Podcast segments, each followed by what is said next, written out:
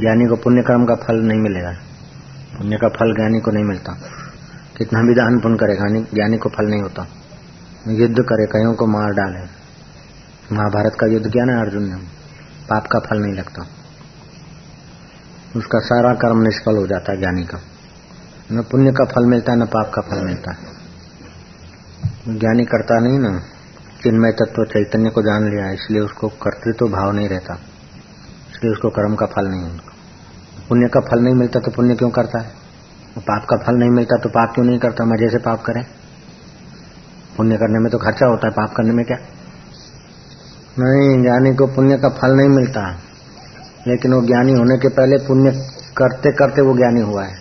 इसीलिए पुण्य कर्म करने की उसकी आदत है। पाप कर्म छोड़ा, पुण्य कर्म में प्रीति हुई और पुण्य ईश्वर अर्पण किया। तभी तो उसको ज्ञान में प्रवेश मिला। ज्ञानी हुआ। गुरु की कृपा हुई। ज्ञानी हुआ। जैसे पहलवान होता है ना, बूढ़ा हो जाए, फिर चाहे कुश्ती न भी करे, फिर भी कहीं कुश्ती होती होगी तो देखने ज़रूर चला जाएगा।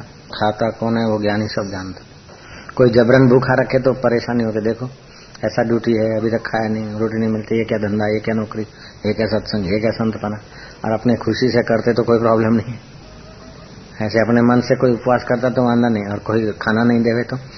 ये कोई भाभी है, ये कोई माँ है, मेरे को खाना नहीं भूखा कब रखा था कि दो साल पहले?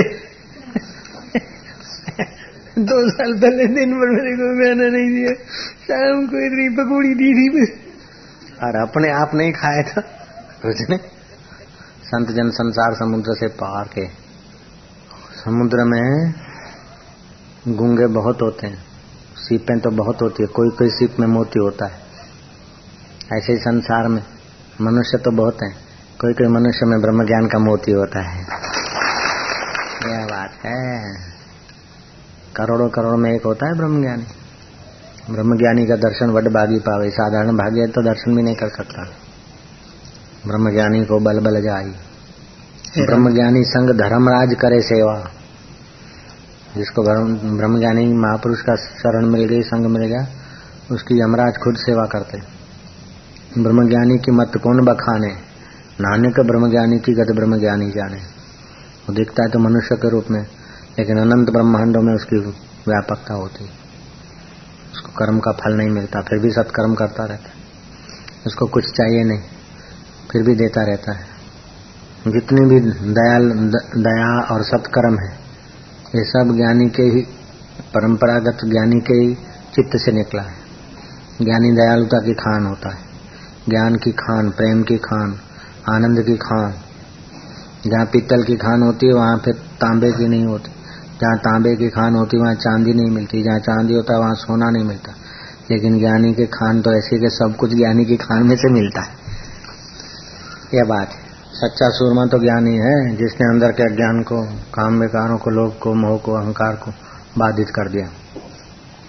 कृष्ण गोपियों के साथ नाच रहे हैं, लेकिन अंदर में ऊँची स्थिति राम राज्य कर रहे हैं लेकिन अंदर में ऊँची स्थिति और अज्ञानी तो भीख मांगते तब भी, भी अंदर में नीची स्थिति राज्य कर रहे तो भी नीची स्थिति चंदा की चांदनी से मनुष्य का मन शीतल होता है। ऐसे ही संतों के वचन से अंतकरण शीतल हो जाता है। अंतकरण की शीतलता बड़ी तपस्या का फल है। यज्ञ व्रत उपवास भूखामरी हज़ार वर्ष की कर ले। लेकिन ज्ञानी के दर्शन और सानिध्य से जो हृदय की शीतलता होती है वो तप करने से नहीं आती। तप करना तो अच्छा है, लेकिन फिर भी शारीरिक तप तो चिड़चिड़ियापन आ जाता है।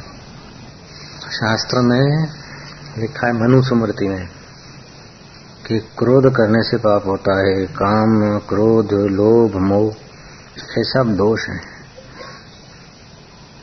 लेकिन दंभ दोष जो है, वो सबसे बड़ा भारी है। दंभ। ध्यान दंभ जप दंभ त्याग दंभ वैराग्य दंभ भक्ति दंभ हमें નથી लेता तप दंभ दंभ से तो क्रोधी अच्छा दंभ से तो लोभी अच्छा दंभ से तो मोही अच्छा। तो दिखेगा ना लोभी है मोही है और दंभ वाला तो ज़्यादा ठगेगा। दंभ का बड़ा भारी पाप माना गया। मेरे को कोई बोले, बापू, आप, मैं खादी पहनता था पहले बापू, आप खादी पहनो छो ना मैं कहा, नहीं, हमको तो जैसा कोई श्रद्धा, जिसका तीव्र श्रद्धा वाली कोई वस्तु आती है तो हम ले लेते खादी हो, पॉपलिन हो, जो भी हो, सामने वाले का तीव्र संकल्प होता है तो चलो उसका स्वीकार कर लिया बस। हमारे को कोई नहीं, पर बापू, हम आप खादी पहरो छो हमने पैरते અરે કે બાપુ તો પૈસા નડતા નથી મેં કીધા કોણે કીધું મૂકી દો ના હાલ ઉઠાડીને ગજવામાં નાખો પૈસા નડવાથી મારો ભગવાન ભાગી જતો નથી એટલા કાચા ભગવાન પકડ્યા જ નથી મેં ढोंग क्यों करना पैसे को नहीं अड़ते अड़ते लेते देते करते दम क्यों करना नहीं लेते तो नहीं लेते जब मौज आए तो नहीं भी लेते कोई गरीब गुरबा रखता तो मना कर देते कोई चीचू मीचू करके रखता तो नहीं लेते और कोई सेठ है और उसका बड़ा फ़ायदा भी और नहीं रखता तो उसको टोकते भी। कि पैसा भाड़े का नहीं तो हम दे रहे फिर उसको याद आ जाता है कि रखना चाहिए। रखवा लेते लो। अपन नहीं रखवाते तो उसको बोल देते हैं अच्छा काम क्या करना, नहीं तो फिर देख ले। है? किसू करो, मैं दान पुन खूब करना। ऐसे तो मैं करता रहता हूँ, मैं क्या क्या खा, करता है? इधर तो खाली आता है तो क्या करता होगा? बोल देते स्पष्ट। और जो दगाबाज आदमी भी सत्य बोलता है ना तो उसका दगा सफल हो जाता है। सत्य में इतनी ताकत है। एक बीस हिम्मत नगर में अभी एक दगाबाज आदमी आया था, ऑफ़िस ले लिया। सात दिन में पैसा डबल। पाँच हज़ार देगा, सात दिन में दस हज़ार। साइकिल चौदह सौ की मिलती है, सात दिन में, सात दिन में ले जा इधर से, सात सौ में। स्कूटर की आधी कीमत, मारुति की आधी कीमत, ऐसा लगा प्रचार किया खूब। और फिर जो पैसा देने जाता था बोला जो હું તો નાસી જવાનો છું ભાગી જવાનો છું તમારા પૈસા લઈ જવાનો છું હાલવા હોય છપ્પન વખત તો હાલો નહીં તો આ પડ્યા તમારે એમ કરે આમ પૈસા પાછો ઘા કરે નથી જોઈતા તમારી शंका कुशंका थती हो तो नहीं जोईता पैसा कोई पांच हजार दे गया उसको सात हजार दस हजार दिया दूसरा दस हजार दे गया तो उसको बीस हजार दिया दस बीस आदमी को दे दिया तो लोगों को तो विश्वास हो गया वो बोले मैं तो ले जाऊंगा मेरे को एक महीने के अंदर करोड़ रुपया लेके यहाँ से बाहर जाना है। जिसको गरज है दे जाओ। तो कोई एक आदमी एक मारुति लेखाने आया। पंचोतेर हज़ार में मारुति। नवी। किसी को दे दिया तो दूसरा आदमी फिर तीन, वही आदमी फिर तीन लिखाने को आया। सवा दो लाख हो गया। एक लेलेन गाड़ी, डेढ़ लाख में। चार लाख की गाड़ी होती हुई कोई ट्रक तो दो लाख में। या तो डबल रोकड़ा ले जाओ, या तो फिर कोई वस्तु लो। आधी कीमत में। ऐसे करते करते उसने ये डीएसपी को और कलेक्टर को हफ़्ता देना शुरू कर दिया, लाख लाख रुपया महीने का। एक महीने में एक करोड़ रुपए से भी ज़्यादा ऐसा लेके भाग गया। बोलता था मेरे को तो ले जाना है, जिसको डबल कराना है ले जाओ। कि ले जाओ और आओ तो ना के ना मोनस આટલો રણકારથી से बोले। या लोभिया हो इन क्या दूसरा। भूखे ना पड़े लेकिन देखा जाए तो लोभी भी एक खिलौना है धुतारा भी एक खिलौना है। नचाने वाला सबका अंतर्यामी एक है। लोभी भी मर जाएगा धुतारा भी मर जाएगा माल यहीं रह जाएगा। और एक दिन परले होगा तो माल भी यहाँ सफ़ा हो जाएगा। फिर है है क्या जो हुआ हो गया। सब सपना। हरिओम हरिओम जपना। सब सपना हरिओम हरिओम जपना। सो तो है। हे राम जी महापुरुष और संतजनों के पास में युक्ति रूपी जहाज़ है। उसी से संसार रूपी समुद्र तर जाएगा और उपाय कोई नहीं। यही परम उपाय है। जिस देश में संत जन रूपी वृक्ष नहीं है और जिनकी फलों सहित शीतल छाया नहीं है, उस निर्जन मरुस्थल में एक दिन भी न रहिए। हे राम जी, संत जन रूपी वृक्ष हैं, जिनके स्निग्ध और शीतल वचन रूपी पत्र हैं। प्रसन्न होना सुंदर फूलों के समान है और उनका निश्चय उपदेश रूपी फल है। परम पद में आत्मा में विश्रांति पाया। ये मेरे को पाना है, ये मेरे को छोड़ना है। सहज में जो होता है हो? जाओ जो दुख मिलना होता है, आएगा। दुख चाहते नहीं, फिर भी ढूंढ लेता तो सुख नहीं चाहो तो भी अपने आप आके ढूंढ लेगा। इसमें सुख के लिए हाय हाय क्यों करना? कूड़ कपट क्यों करना? दगाबाजी क्यों करना? दगा नहीं सका। लोग समझते झूठ कपट से आदमी सुखी होता है। अरे, प्रारब्ध से सुख टिकता है, नहीं तो भाग जाता है। झूठ कपट से तो सुख खोखला होता है। कोई भी मनुष्य झूठ कपट से सुखी हुआ हो, ऐसा हम नहीं मानते। हाँ उसके प्रारंभ से सुखी हुआ होगा, अलग बात है। झूठ कपट सुख का कारण नहीं सुख का कारण है पुरुषार्थ। पुरुषार्थ से धन आता है। ईमानदारी के पुरुषार्थ से धन आता है। दान पुण्य करने से धन बढ़ता है और इंद्रिय संयम करने से धन स्थिर होता है। दूसरे को मान देने से, वो ब्रह्मा जी ने कहा, ले बेटा, तू तपस्या किया तो मैं तेरे को दो थैला देता हूँ। एक तो रख पीछे और एक रख आगे। पीछे वाले में क्या है कि अड़ोसी पड़ोसी दूसरों की बुराई है। वो तो रखो पीछे, देखो ही मत। नहीं तो अशांत होगा, चिंता होगी, टेंशन होगा, मन खराब होगा।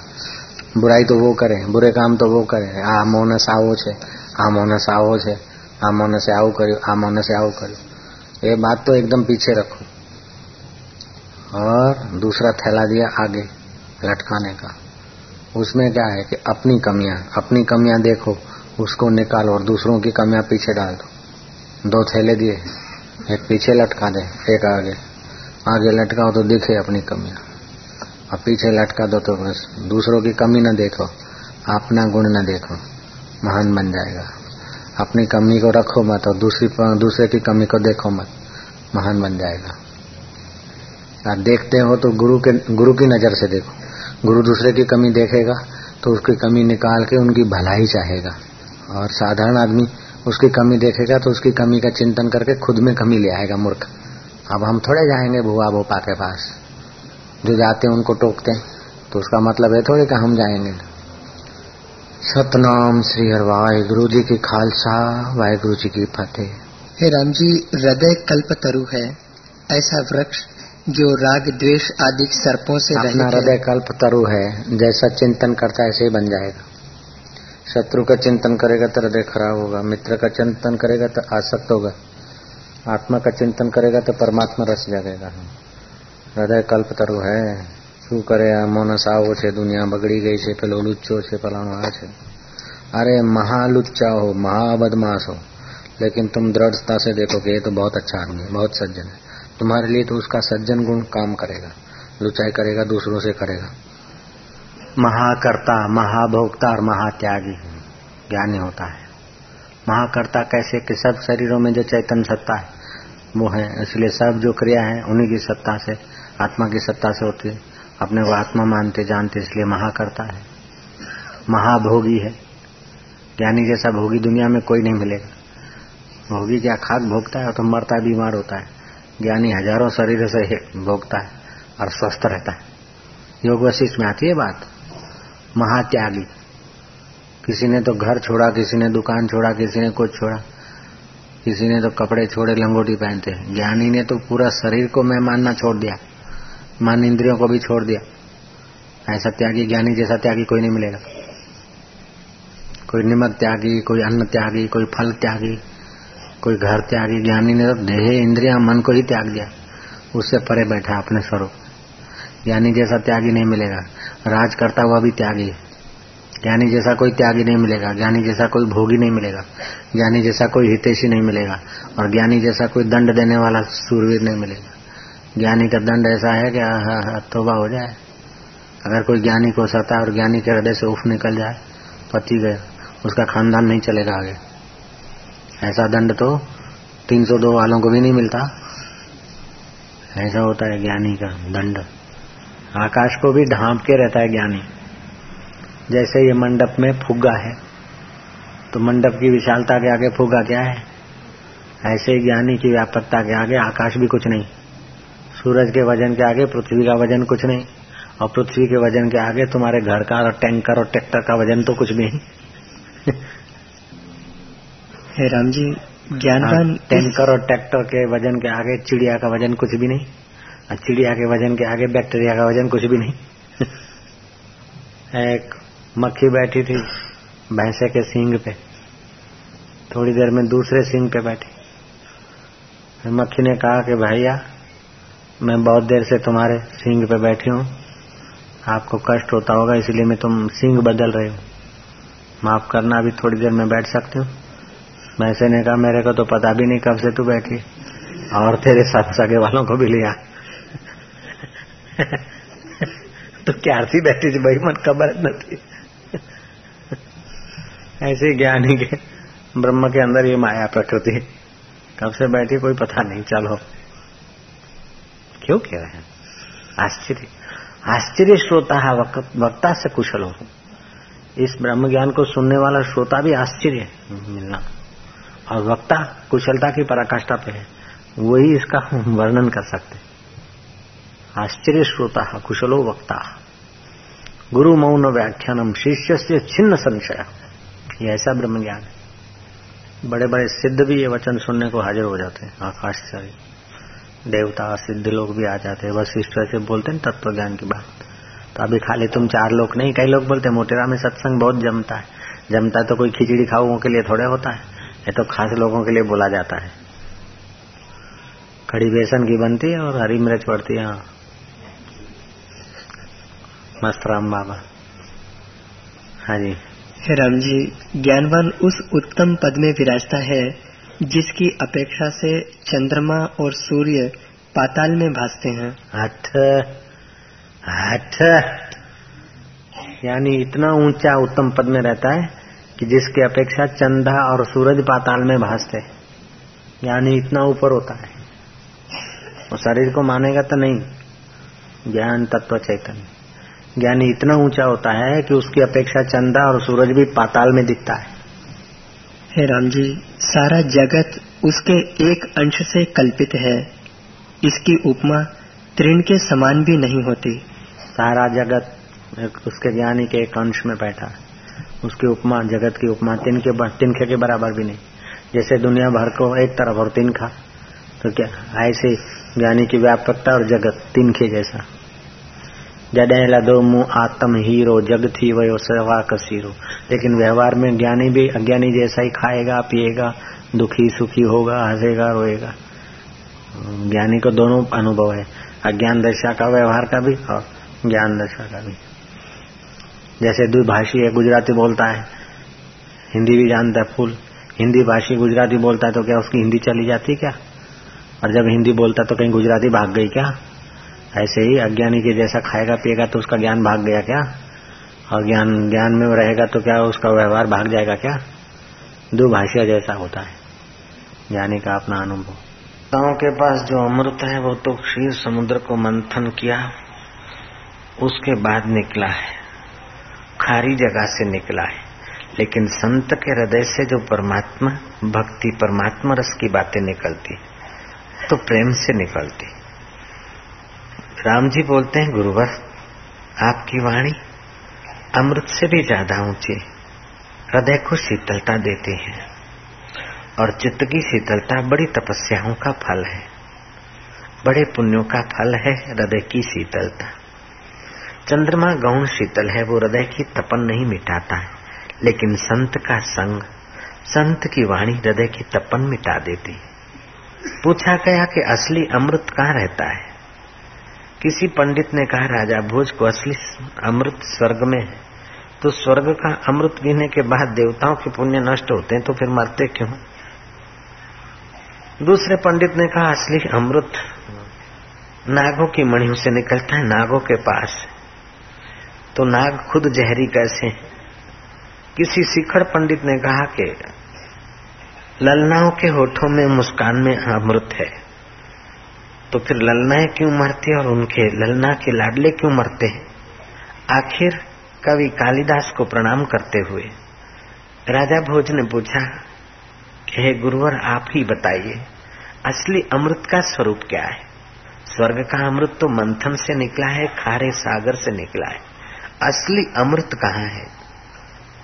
तब कवि कालिदास ने कहा, कंठे सुधा वसते वही भगवत जना नाम जो भगवत जन है, भगवत स्वरूप का अनुभव किया है, ऐसे जो आत्मवेता संत हैं, उनके कंठ में असली अमृत बसता है, उनके कंठ से आने वाली वाणी हमारे पाप ताप को मिटाकर हमें प्रेम रस में डुबा देती नानक ने कहा, नानक जी कहते, ब्रह्म ज्ञानी की दृष्टि अमृत वर्षी जिस देश में संत रूपी मल्लाह नहीं है उनकी शीतल सत्संग रूपी छाया नहीं है। हृदय को शांति बख्शने वाला जहाँ उनका सत्संग और सेवा नहीं है, उस देश को उज्जाड़ समझ के छोड़ दीजिए। और जिस देश में संत रूपी मल्लाह रहते हैं और सत्संग रूपी स्नेह सरिता बहाते हैं अथवा शीतल छाया है, उस देश में खाने को भोजन न मिले तो चांडाल के घर की भिक्षा ठीकरे में लेकर खाइए। और संतों का संग पाइए अन्य ऐश्वर्यों से बड़ा है, ऐसा वशिष्ठ जी कहते हैं।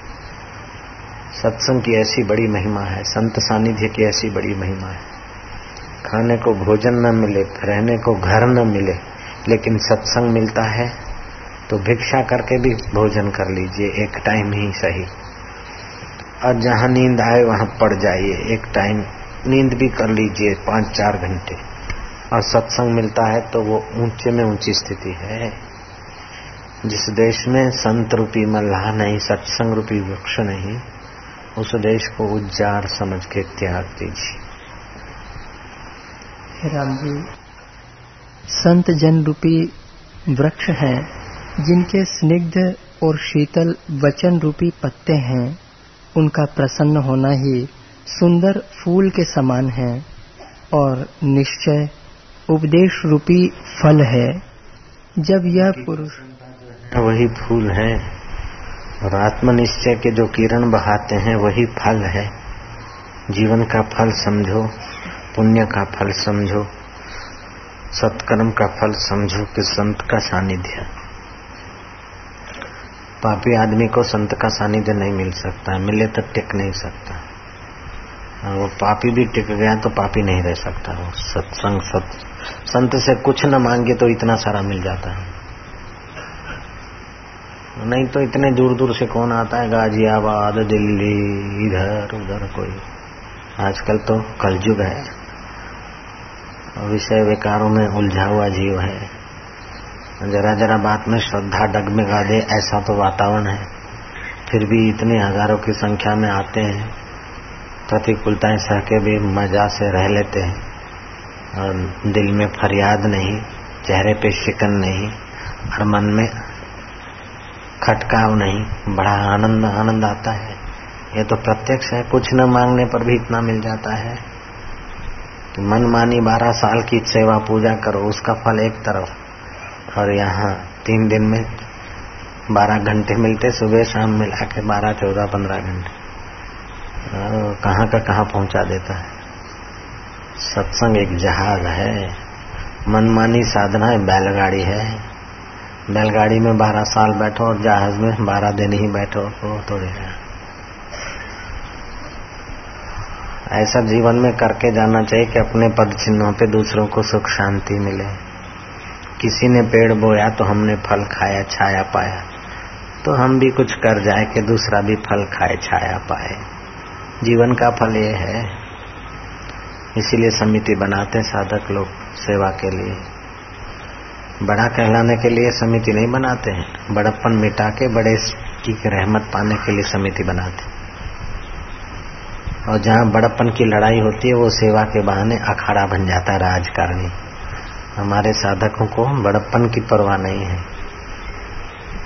बड़े में बड़ा जो ईश्वर है, उसकी प्रसन्नता के लिए सेवा करने में रुचि जिन सेवा तिन पाया मान। हे राम जी जिस पुरुष से शांति प्राप्त होती है उसकी भली प्रकार से सेवा करनी चाहिए। महापुरुषों से शांति प्राप्त होती है उनकी भली प्रकार सेवा करनी चाहिए। उनका बड़ा उपकार है। कि संसार रूपी समुद्र से निकाल लेता है। संत जन और सतशास्त्र भी वही है जिनके विचार और संगति से, संसार से चित्त उसकी ओर हो और मोक्ष का उपाय भी वही है, जिससे और सब कल्पना का त्याग कर अपने पुरुषार्थ को अंगीकार करे। हे राम जी, जिस वस्तु की जीव वांछा करता है और इसके निमित्त दृढ़ पुरुषार्थ करता है तो अवश्य उसको पाता है।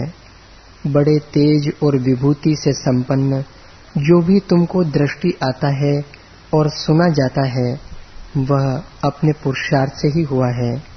और जो महानिकृष्ट सर्प, कीट आदि तुमको दृष्टि आते हैं, उन्होंने अपने पुरुषार्थ का त्याग किया है, तभी ऐसे हुए हैं। जैसा आया कर लिया, जैसा आया भोग लिया। तो फिर मरने के बाद सर्प, मेढक आदि, पशु आदि योनियों में भटकना पड़ता है। और जिनने पुरुषार्थ किया। वे उच्च गति को प्राप्त हुए। थे उत्तम पुरुष हुए, देवता हुए देवता होने की भी इच्छा नहीं तो देवों का देव, महादेव का स्वरूप बन जाता है। ज्ञान पाकर ब्रह्म ज्ञानी हो जाता ब्रह्मा, विष्णु, महेश जिस अनुभव में है, उसी अनुभव में वो टिक जाता है। वो साक्षात ब्रह्म स्वरूप हो जाता है। उसको तो ब्रह्मा, विष्णु, महेश भी स्नेह करते भला भला चाहते कि आज ये हमारे स्वरूप हुए। ब्रह्म ज्ञानी और ब्रह्मा विष्णु महेश, तीनों की एक ही अनुभूति होती है चारों की। जो शंकर भगवान को अनुभव है, वही ब्रह्मज्ञानी गुरु को, सदगुरु को अनुभव होता है। जो राम जी को अनुभव है, कृष्ण को अनुभव है, वही ब्रह्मज्ञानी का अनुभव होता है। हम्म। राम जी, आत्मानंद ऐसा पद है जिसके आनंद की ओर ब्रह्मा विष्णु रुद्र आदि सभी ज्ञानवानों की वृत्ति सदैव दौड़ती है। हम्म, ऐसा आत्म सुख है। आत्मपद है जिसके आगे जिसके तरफ़ ब्रह्मा विष्णु महेश की भी रुचि बनी रहती है। ज्ञानवानों की रुचि बनी रहती है उस ज्ञान में। ऐसा वो आत्मपद है। उसके आगे स्वर्ग का राज भी कुछ नहीं तो इस बेचारे छोटे से संसार की क्या वैल्यू ये वो चीज़ है। अगर है शौक मिलने का तो कर किस्मत फकीरों की। ये जौहर नहीं मिलता अमीरों के खजाने में। ये वो जौहर है। जिस पुरुष को शांत, शीतल स्थान प्राप्त हुआ है वह फिर ज्येष्ठ आषाढ़ की धूप नहीं चाहता है। हे राम जी, जिस पुरुष को शांत, शीतल स्थान प्राप्त हुआ है, वह फिर ज्येष्ठ आषाढ़ की धूप नहीं चाहता है और मरुस्थल में नहीं दौड़ता है। वैसे ही ज्ञानवान की वृत्ति अन्य किसी भी आनंद की ओर नहीं जाती। हे राम जी, मैंने निश्चय किया है कि तृष्णा का सा कोई ताप नहीं और अतृष्णा की सी शांति कोई नहीं।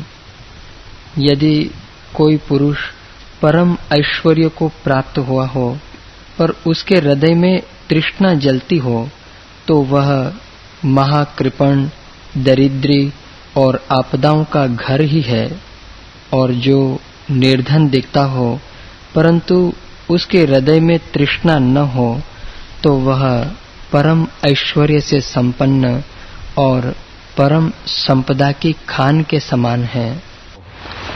लेकिन सत्संग नहीं है तो अंदर का ज्ञान नहीं है, शांति नहीं। जैसे चित्र लिखा दिया, अंधकार नहीं मिटाता। ऐसे इन चीज़ों से हृदय का अशांति नहीं मिटता। पंडित भी हो, विद्वान भी हो, लेकिन सदगुरु नहीं है। सतशास्त्र का ज्ञान नहीं है। पंडित और मसालची दोनों बूझे नाई। औरन को उजाला करे आप अंधेरे माई। औरों के लिए तो बड़े दिखते पंडित और मसालची लेकिन औरों के उजाला आप अंधेरे में ऐसा दुनियादारी का ज्ञान कितना भी हो जाए, लेकिन अंदर का आत्मा का अनुभव नहीं तो अंधेरे में है। आत्मा अनुभव है तब कल्याण है। तीन मिनट के लिए भी उस आत्मा परमात्मा का साक्षात्कार हो जाए तो दोबारा जन्म नहीं होता। भाव, प्रेम बढ़ाते बढ़ाते बढ़ाते एक दिन वो साक्षात्कार के नजीक आ जाता है। फिर गुरु कृपा करता, गुरु चाबी मारता था साक्षात्कार। नहीं तो कितना ही प्रेम प्रेम के नाम से लोग रोते, धोते, सिर पटकते, फिर थोड़ी देर में ऐसे कैसे हो जाते। ज्ञानी का तो ज्ञान समाधि है। ज्ञानी तो प्रेम का खान है, प्रेम का दाता है, सुख का दाता है, शांति का दाता है, आनंद का दाता है। कृष्ण ज्ञानी है, अज्ञानी थोड़े हैं। रामचंद्र जी ज्ञानी है। भगवान शिव तो सदा ज्ञान स्वरूप में समाधिस्थ है। ब्रह्मा, विष्णु, महेश, राम, कृष्ण आदि सब इस आत्मज्ञान के तरफ़ तल्लीन रहते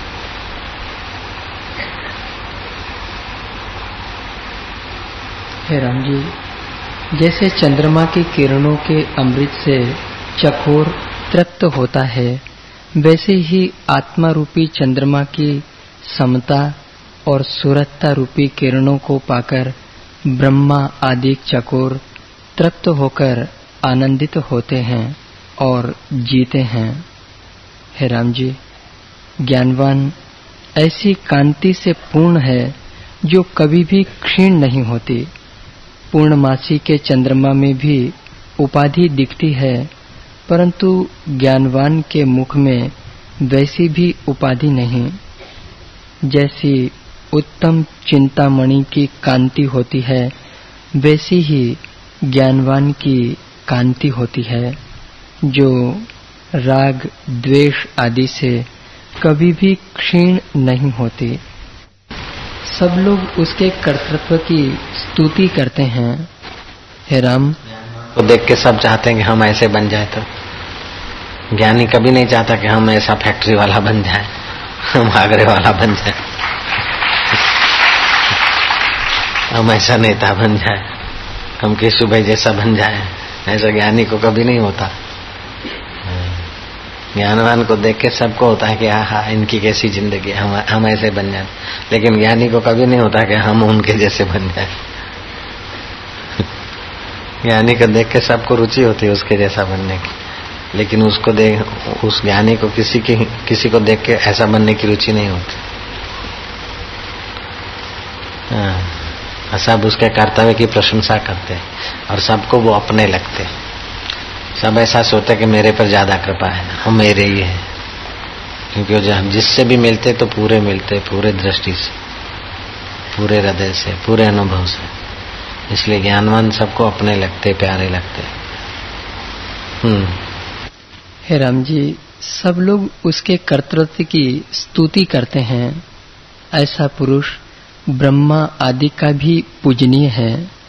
पुरुष ब्रह्मा आदि माना ब्रह्मा विष्णु महेश आदि का भी पूजनीय है। ज्ञानवान को तो हयाती काल में कम कम लोग पहचानते। और वो छुपा भी रखते अब हमारी बात नहीं जो भी ज्ञानवान होंगे, जो भी सच्चे संत होंगे साक्षात्कारी पुरुष हयाती काल में तो अपने को कभी कभी थोड़ा प्रकट करते, फिर छुपा लेते। जैसे कछुआ है ना कभी कभी अपने अंग प्रकट करता है, फिर छुपा देता ऐसे कोई सतपात्र है, उसके आगे कभी थोड़ा अनुभव बोलेगा फिर सुको क्योंकि उनको समझने वाले लोग सब नहीं होते हैं। जब चिल्लाया मंसूर ने चिल्लाया तो लोग उल्टे हो गए, विरोध। जीसस ज़ोर मारने लगे, चिल्लाने लगे तो लो, क्रॉस पे चला दिया मैंने घाट वाले बाबा को कहा कि मंसूर ज्ञानी थे, फिर लोगों ने उनको क्रॉस पे क्यों चढ़ाया? बोले, जब बेवकूफ़ लोगों के आगे अपने हीरे खोल के बैठ गए तो फिर यथा योग्य करना चाहिए। लुटेरों के आगे अपनी संपत्ति खोल के बैठे तो लुटेरे तो मार देंगे, लूट लेंगे। संसारी संपत्ति लूट देते हैं। और ये ज्ञान की अनुभूति बोलो तो बोलने वाले मन इंद्रियों को भी लूट लेने, शरीर को लूट लेंगे। मंसूर के शरीर को लूट लिया ज्ञानियों ने, चूल्हे पे चढ़ा के। सुकरात के शरीर को जहर पिला के लूट लिया। जीसस को क्रॉस पे चढ़ा दिया। इसलिए अपात्र के आगे ज्ञानी अनुभव नहीं बोलते। कभी सतपात्र के लिए थोड़ा सा बोलते, फिर अपना बात को बदल के उनके अधिकार के अनुसार व्यवहार करते नहीं तो ज्ञानी असलियत में अगर बोलने लग जाए तो भल भले की छाती धड़कने लग जाए। बल भला ना है या कालजा फाटी जाए यानी अगर अपने असली अनुभव को जहाँ तहां बोलने लग जाए गुरु गोविंद सिंह का एकदम नजीक का शिष्य था, कन्हैया। बहुत सेवा करता था। तो गुरु ने बोला तो ज्ञान पा ले बोले गुरु जी ज्ञान क्या होता है? अरे बोले ज्ञानी तो ऐसा होता है उसकी तो भगवान कृष्ण स्तुति करते हैं वशिष्ठ जी स्तुति करते हैं ज्ञानी तो ब्रह्मा विष्णु महेश का भी पूजनीय हो जाता है बोले गुरु जी ज्ञानी ऐसा होता है कि हाँ तो गुरु जी वो ज्ञानी ज्ञानी को हाथ कितने होंगे सी और बोले दो होंगे सी वो गुरु जी दो ही हाथ होंगे उन्होंने भी बोले आओ ਉਹ ਪੈਰ ਕਿਤਨੇ ਹੁੰਦੇ ਗਿਆਨੀ ਨੂੰ ਬੋਲੇ ਕਿ ਪੈਰ ਵੀ ਦੋ ਹੀ ਹੁੰਦੇ ਉਹ ਤਾਂ ਸਜੇੜਾ ਬੰਦਾ ਜੈਸਾ ਲੱਗਦਾ ਸੀ ਬੋਲੇ ਆਹੋ तो ज्ञानी कितने रहता है? स्वर्ग में रहता है कि ब्रह्मलोक में रहते से? आकाश में घूमते से? बोले, नहीं, धरती नाल चलते से। वो धरती पे चल सकते वो ज्ञानी? बोले हाँ। तो कैसे होंगे कि मनुष्य जैसे होंगे कि बोले हाँ मनुष्य के रूप में होंगे लेकिन आकाश को भी व्याप रहा उनका ब्रह्म अनुभव। तो गुरु जी वो ज्ञानी की खांदे वो बोले, ऐसे रोटी राटी जो असी सारे खांदे से, वो खांदे वो गुरु जी वो फल फूल भी खा सकते हैं। बोले, आहो। वो बोले, जैसे असी खांदे सी, असी पहनते सी, ऐसे ही कर दे वो ज्ञानी। बोले, आहो। तो गुरु जी आपने वो ज्ञानी वेखा है किथे वो कन्हैया पूछता है, गुरु गोबिंद सिंह नु। आपने वो ज्ञानी वेखा है? गुरु जी बोलते आहो, मैंने वेख्या सी। गुरु जी आपने वो ब्रह्म ज्ञानी वेख्या है? बोले, आहो, वेख्या है। वो गुरु जी कैसे होंगे सी? मैंने मैंने बताया। तो गुरु जी वो वेख्या तो मैनू ले चलो उठे अब गुरु जी क्या बोले, मैं ब्रह्म ज्ञानी हूँ। गुरु जी बोले, तेरे को ले चलूँगा। बोले, कब ले चलोगे? बोले, जब तेरे को ज्ञान जरा अधिकार होगा, तब ले नहीं चलूँगा। तू जिथे बैठा सी, उथे तेन दर्शन हो जाएगा गुरु जी मैनू दर्शन हो जाएगा ज्ञानी दे? बोले हाँ। वो मैं कर सकता सी? अब गुरु क्या बोले, होण तो कर रहा है? नहीं, होण नहीं कर रहा। जब समझेगा, तब पता चलेगा होण कर रहा है। ज्ञान मान जहाँ एको नाही। किसी भी वस्तु का, जिसके हृदय में महत्व नहीं है, मान नहीं, ज्ञान मान जाए एको नाय देखत ब्रह्म समान सब माई कहिए तासो परम विरागी, तृण सम सिद्धि, तीन गुण त्यागी। तीनों गुणों में जीता है, फिर भी तीनों गुणों का प्रभाव उस पर नहीं पड़ता। खाता, पीता, लेता, देता है, फिर भी अंदर से एकदम आकाश की नहीं, शांत ब्रह्म रहता है। अष्टावक्र कहते हैं, खिन्नो ना भी खिद्यते, वो खिन्न होता हुआ दिखता, फिर भी खिन्न नहीं। तो उससे तुलना के न जाए कहते, उस ब्रह्म ज्ञान की तुलना किससे करोगे? खिन्न होता हुआ भी खिन्न नहीं है, रुष्ट होता हुआ भी रुष्ट नहीं, प्रसन्न होता हुआ भी प्रसन्न नहीं, उद्वेग होता हुआ भी उद्वेग्न नहीं, वो अपनी जगह पे जो कहते हुए और फिर भी सब कुछ करता है, हमारे जैसा ही लगता है, हमारे बीच में। आश्चर्य त्रिभुवन जय ऐसे ज्ञानी को तो सिद्ध लोग भी नमस्कार करते देवता लोग उसका दर्शन करके अपना भाग्य बना लेते। ज्ञानी ऐसा होता है, देवता उसका दीदार करके अपना भाग्य बना लेते। ही उसका दीदार करके पुण्यात्मा हो जाते हैं, और पुण्यात्मा उसका दीदार करके महात्मा के रास्ते चलने लग जाते हैं, और महात्मा उसका दीदार करके परमात्मा के अनुभव के अधिकारी बन जाते हैं। ज्ञानी ऐसा होता है। उसका क्या बयान करोगे? चाहे काशी में देह त्यागे अथवा चांडाल के ग्रह में, वह तो सदा मुक्त ही है। वह सदा आत्मा रूप में स्थित है। हे राजन, वह न किसी की स्तुति करता है और न निंदा, क्योंकि उसके चित्त की कलना मिट गई है। यद्यपि राग, द्वेष ज्ञानवान में भी देख पड़ते हैं और वह भी हंसता, रोता, देख पड़ता है, पर उसके अंतर में न राग है, न द्वेष। वास्तव में वह न तो हंसता है, न ही रोता है। सदैव ज्यों का त्यों ही है, जैसे आकाश शून्य रूप है, और उसमें बादल भी देख पड़ते हैं, परंतु आकाश को वे लिप्त नहीं करते। वैसे ही ज्ञानवान को कोई भी कर्म बंधन नहीं करता।